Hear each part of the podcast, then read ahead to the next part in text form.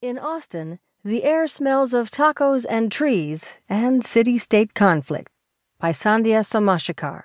In the Washington Post National section. I'm Barbara Benjamin Creel. The grand old oak called Patsy Cline rises gracefully on three trunks. Waylon Jennings leans lazily before angling back toward the sun, and Willie Nelson, tall and broad, ascends on a torso three feet thick before bursting.